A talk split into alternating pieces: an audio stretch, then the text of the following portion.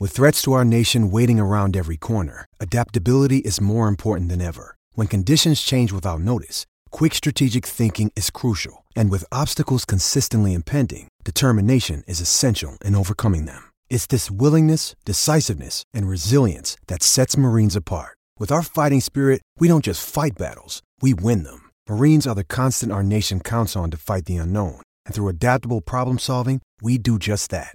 Learn more at marines.com.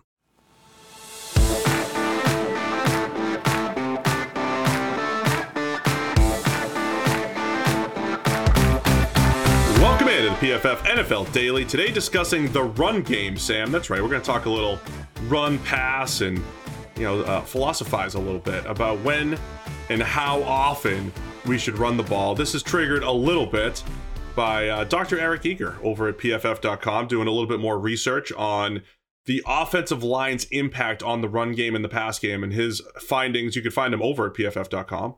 I'll, I believe you need an Edge uh, subscription to read it, which is 40% off right now using Cyber 40. Uh, but the basic conclusion that it take a well blocked run play is really productive. It's actually really high EPA, expected points added. However, those plays are rare and it's uh, they're actually better than a well blocked or perfectly blocked passing play. So that was a lot of what came out of the PFF data. What are your initial thoughts on that, Sam, and just the uh, the overall run pass ratio around the NFL? Yeah, it's it's interesting. There's a lot of data, um, or it's a it's a very interesting season for pushing back on the idea of you know pass early, often, all the time. You know, all the analytics and all the data has been saying you should pass way more than any other team than any team in the NFL is doing right now. You know, keep increasing the volume of your passing game because generally speaking, it is way more efficient than the run game. And we've talked before about how there are always exceptions to this, right? When you start to rattle off six, seven yards of carry on the ground, all of a sudden your ground game becomes just as efficient as as passing the ball. And there are times where you know, teams that seem to willfully invite the run all of a sudden invite it a little bit too much and can't stop it. And that kind of running attack for the, the opposition offense is incredibly successful. And, you know, you team that with, um, with offenses like the Chiefs and the Bills all of a sudden struggling a little bit with their, their passing game as teams sort of force them to be more conservative and, play a more boring, less explosive brand of, of football and offense. And it does seem to suggest that, you know, there are reasons that the NFL has always, or not just the NFL, but football coaches generally have always uh, promoted the idea of the run game and usually promoted the idea that you need more of it, not less of it. And, you know, Brandon Staley has spoken extremely well about this and about the the kind of the reasons that the run game is still leaned upon by teams. And I think, you know, we're starting to see some of the reasons for it this season. And then you add that to Eric's article, which sort of says, well, yeah, but it's chasing a sort of perfection that doesn't really exist. And unless you get those perfect plays, it falls off very quickly and becomes less effective. I've I've seen a lot of arguments both ways. Uh, Mitchell Schwartz jumped in, former Chiefs uh, uh, and Browns offensive lineman, very astute, good. Uh, he's a good follow on Twitter, Mitchell Schwartz. Uh, not only for his for the barbecue, but you know, offensive line takes. And uh, as he had said, you know, he's a he's one of the analytically driven or minded offensive linemen. So he took some issue to I think Eric's more more Eric's conclusion, and I think Eric's conclusion was more uh, you know, coaches are still chasing this holy grail, right? Like you were just saying, uh, and it's kind of this false hope. I've I've seen other people jump in and say, well, uh, and we've heard this through the years. You, you do have to give your quarterback a break sometime. And again, and nobody in the analytics world is suggesting you pass ninety percent of the time and only run on third and one and fourth and one. Uh, but it, the thing about football coaches, though, that I think the thing that they have right is making everything look the same, right? Making outside zone action and the play action off of it look the same. And you probably have to have some some element of a run game. Not so much necessarily success, but people have to at least believe that you're going to run. And what we haven't seen is uh, a, a, team that truly does pass, you know, 70 or 80% of the time. Would the would the play action would would th- would those advantages go away because the other team truly doesn't believe it? Um, and then I always come back to teams need answers. So your Bills and Chiefs example, if team if teams are giving you the run, take the run, and it can be efficient. If you average five, six, seven yards per carry, it is efficient.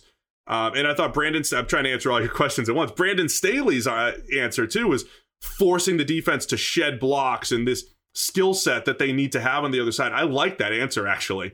His uh, answer uh, Mitchell, great. Mitchell talked about uh, physicality and, and all that. So there, there's kind of a lot to unpack here in ten minutes. Yeah, we we haven't um, we haven't seen NFL teams go very extreme at all on, on either side of this, um, but we have kind of seen it more at the college level. Like you know, Mike Leach has run these offenses where they basically only run the ball if you're going to give them a light enough box to make it too good to turn down, that kind of thing. So we have seen levels of football where coaches and, and teams are willing to push it into extremes.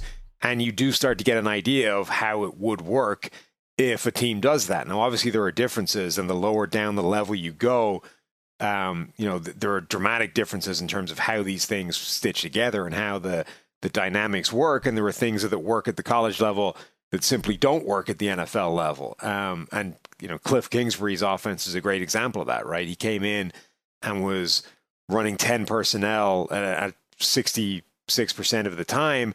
And that lasted like a month before he realized there's just no way you can yeah. do that in the NFL. The NFL is capable of defending that kind of offense in a way that colleges simply weren't. So we had to change it up. And he systematically reduced the amount of 10 personnel, just four wide receivers on the field uh, over that first season and sort of weaned it down. So I'm not saying just because Mike Leach has run those kinds of offenses in college and we've seen that it, it does function, it would work at the NFL level. But it sort of shows that there are there are teams out there that have been willing to push these kind of boundaries at the college level, whereas nobody's really strayed too far outside of the normal parameters in the NFL, which is what always makes this argument so fascinating. It's largely abstract and theoretical, right? Because nobody's actually pushing towards that too severely to the point where you could actually see how it would work. Football fans, I'm sure we all love an action packed, high scoring NFL game, whether it's with the run or with the pass. But with the latest no brainer from DraftKings Sportsbook, an official sports betting partner of the NFL, you'll be a winner once a single point is scored. New customers who bet just $1 on any team to score can win $100 in free bets. It's that simple. If Sportsbook isn't yet available in your state, you can still get in on the NFL action. Everyone can play for huge cash prizes all season long with DraftKings daily fantasy sports contests. And DraftKings is giving all new customers a free shot at millions of dollars in total prizes with their first deposit. So download the DraftKings Sportsbook app now. Use promo code PFF. Bet $1 on any team to score and win $100 in free bets. If they score, you score with promo code PFF this week at DraftKings Sportsbook, an official sports betting partner of the NFL. Must be 21 or older. New Jersey, Indiana, or Pennsylvania only. New customers only. Minimum $5 deposit, $1 wager required. One per customer. Restrictions apply. See DraftKings.com slash sportsbook for details. Gambling problem? Call 1-800-GAMBLER. What I thought interesting was in uh, when Mitchell Schwartz, again, you could find all this on Twitter. Uh, he His rebuttal or his discussion point was that it does feel good in the run sure. game. Like it feels good when you get six yards, seven yards, eight yards. And we've actually made this point the opposite way. And we've said, actually, six, seven, eight yard gain is the same in the pass game as it is the run game, even though it, we agree it probably feels good, right? You had all these great blocks and you picked up eight. That's a great run. But is that overrated? Is the feeling overrated? And I think, uh, again, as, as a former professional athlete, Sam, you know, of course, I, uh, believe it or not, uh, yeah, mm. the mental part matters, right? Confidence matters and all that stuff. But now we're in this quantitative world. Does it matter as in it actually helps your performance or does it just feel good? And I think it's actually a fair rebuttal to say to Mitchell, well, eight yards is eight yards, whether it feels good or not. Right. Like that. I think Mitchell Schwartz made a lot of good points, and I agree with a lot of what he Agreed. said. Yes. And I think that there are there's a lot of sort of reasons that point to some sense in in running the ball. Brandon Staley has articulated it well, and the idea that you need to give quarterbacks a break, and the, the idea that you need to force a defense to possess a certain skill set, so that you don't just have a team full of pass rushing, freakish uh, athletes, and all those kinds of things. I think those are really valid. Where Mitch lost me a little bit was again, it's the kind of conclusion where right at the end, he sort of said, and because this is being done this way and everybody says the same thing, you kind of you kind of have to trust them. Like, well, I I don't know that you do. If if you can't measure it and we're just sort of saying all these guys say it, so it must be true. I, I'm not sure that logic holds up. Like the whole point in all of this is we're able to measure things that we never used to be able to measure. And while you used to have to take these kinds of things on faith and just the word of the dude telling you this is how it is, now you can start to question those things and you can start to actually probe into the wisdom of doing this kind of stuff. And ultimately, it's kind of like momentum, right? If you everybody feels it. Anybody that's ever played a sport in their in their life feels momentum, right? Whether it goes with you or against you. But if you literally can't prove it exists, if if you know something going your way has a literally zero bearing on whether it's going to go your way in 2 minutes time, then it's just a it's just a figment of your imaginations. It's not a real thing. So the fact that you believe it, or the, it's like it's not. This isn't manifest destiny. You're not right. If of, you can if you can lose it immediately, right, then it doesn't then, matter. Then right? what good is it to you, right? The fact that you've invented it in your head and you feel great, you know, euphoric for 30 seconds, it doesn't actually help you in winning the game or not. So it's irrelevant. And I think that's potentially what you're dealing with here with the run game. It might feel great, but if you literally can't measure its impact, then why is that? Who cares? The thing I always come back to is I do believe all of that exists. And, but I just believe it exists more, like the impact of the run game and imposing your will and all that stuff. I think it. I think just uh, it's more at the high school level. It's more at levels of football where the where one team is so much better than the other that they truly can't be stopped. And I think that happens in the NFL a couple times a year. Right. Uh, so the the Titans a couple times a year Derrick Henry's just unstoppable and probably, you know, is more of the catalyst in maybe two, three, four games a year. But if you chase that 16 times, you might have some issues there. So I think that's that's part of the problem is the uh, the skill level at the NFL is just so much tighter uh, among all the teams, even the best and worst teams compared to other you know, college football or high school or whatever it might be. Yeah, so. there, there's probably a combination of growing up with that actually being true, you know, in, in whatever lowest level you played at high school, college.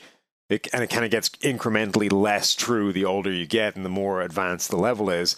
And then the other thing is, it might even still be a thing at the NFL level, but if it is, it feels like it's sort of seventh in the list of things that actually make a difference. You know what I mean? And if if the, any one of the six things ahead of it in terms of priority and actual impact go against you, then it, it's completely counteracts whatever that does actually do.